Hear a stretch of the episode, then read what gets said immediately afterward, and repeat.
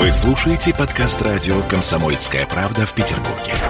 92.0 FM.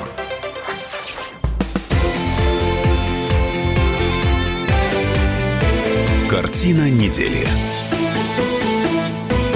А это мы вернулись в петербургскую студию радио «Комсомольская правда». Я Дмитрий Делинский. Я Ольга Маркина. Ректор гуманитарного университета профсоюзов Александр Записоцкий. Вместе с нами продолжаем подводить э, информационные итоги уходящей недели.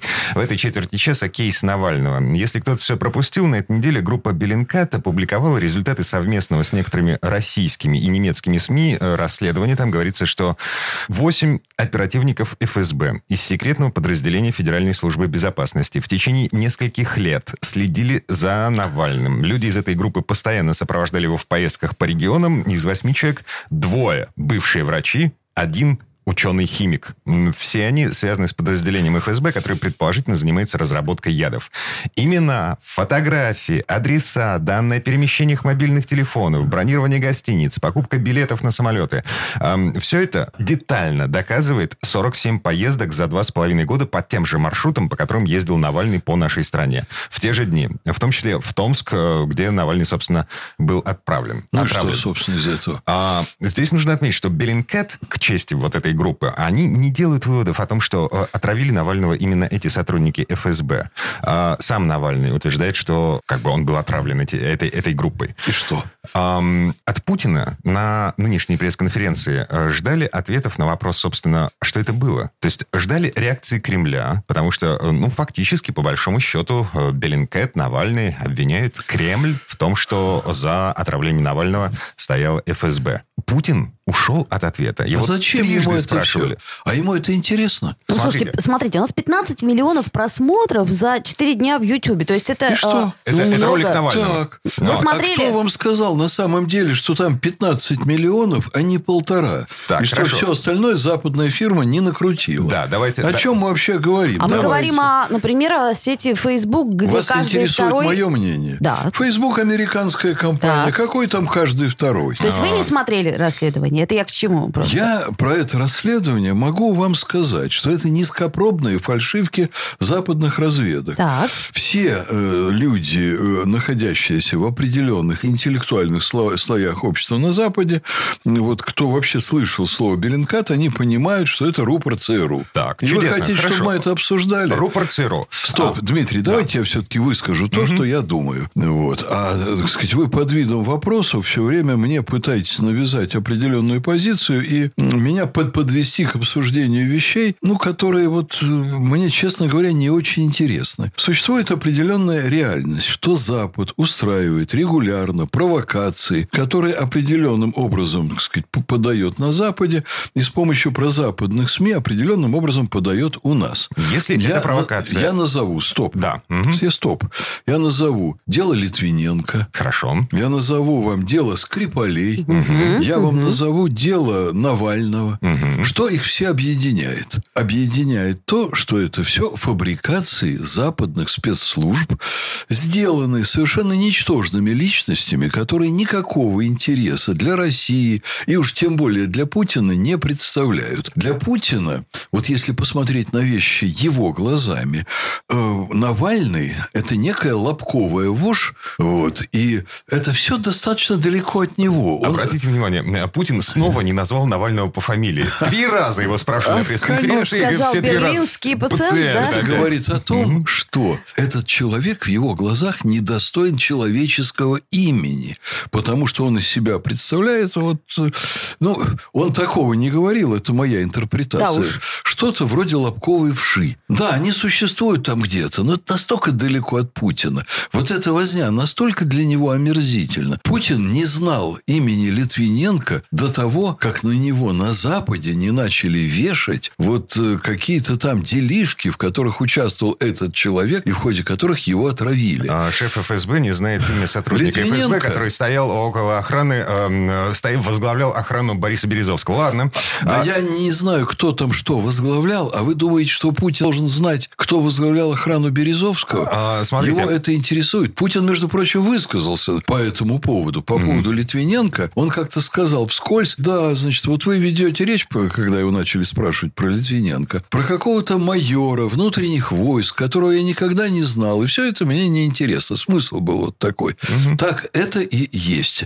Речь идет о совершенно ничтожных с точки зрения Путина личностях, которые для него никакого интереса не представляют. А проблема есть. Да, да потому, нет никакой проблемы. стратегически, О, Александр Сергеевич, давайте... все это приводит к изоляции, политической Ой, изоляции нашей это, страны. Санкции, санкции, санкции, санкции, санкции, репутация, репутация, репутация, репутация. Не надо. Ну, я вам могу сказать, что вот вы сейчас два прекрасных российских журналиста сидите напротив меня и работаете на ЦРУ. Неправда. Сами, сами того не желая.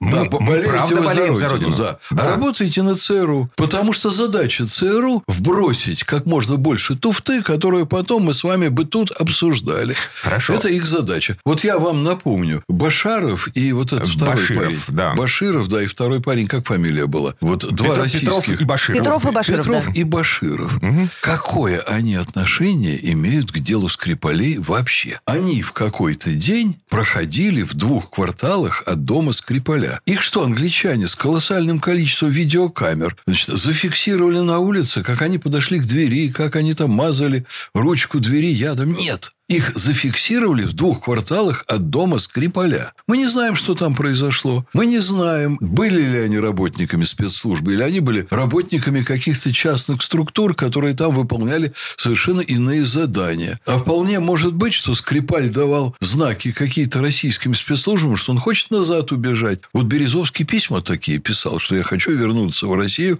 дайте мне возможность. Кто знает, что на самом деле там делали Башаров и Петров.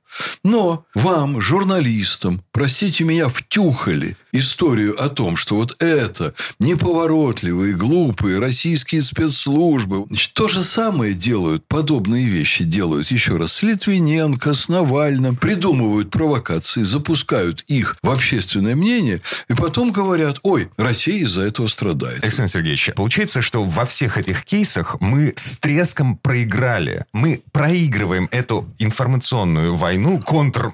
Где мы ее проигрываем? На Западе или здесь? А, да где угодно.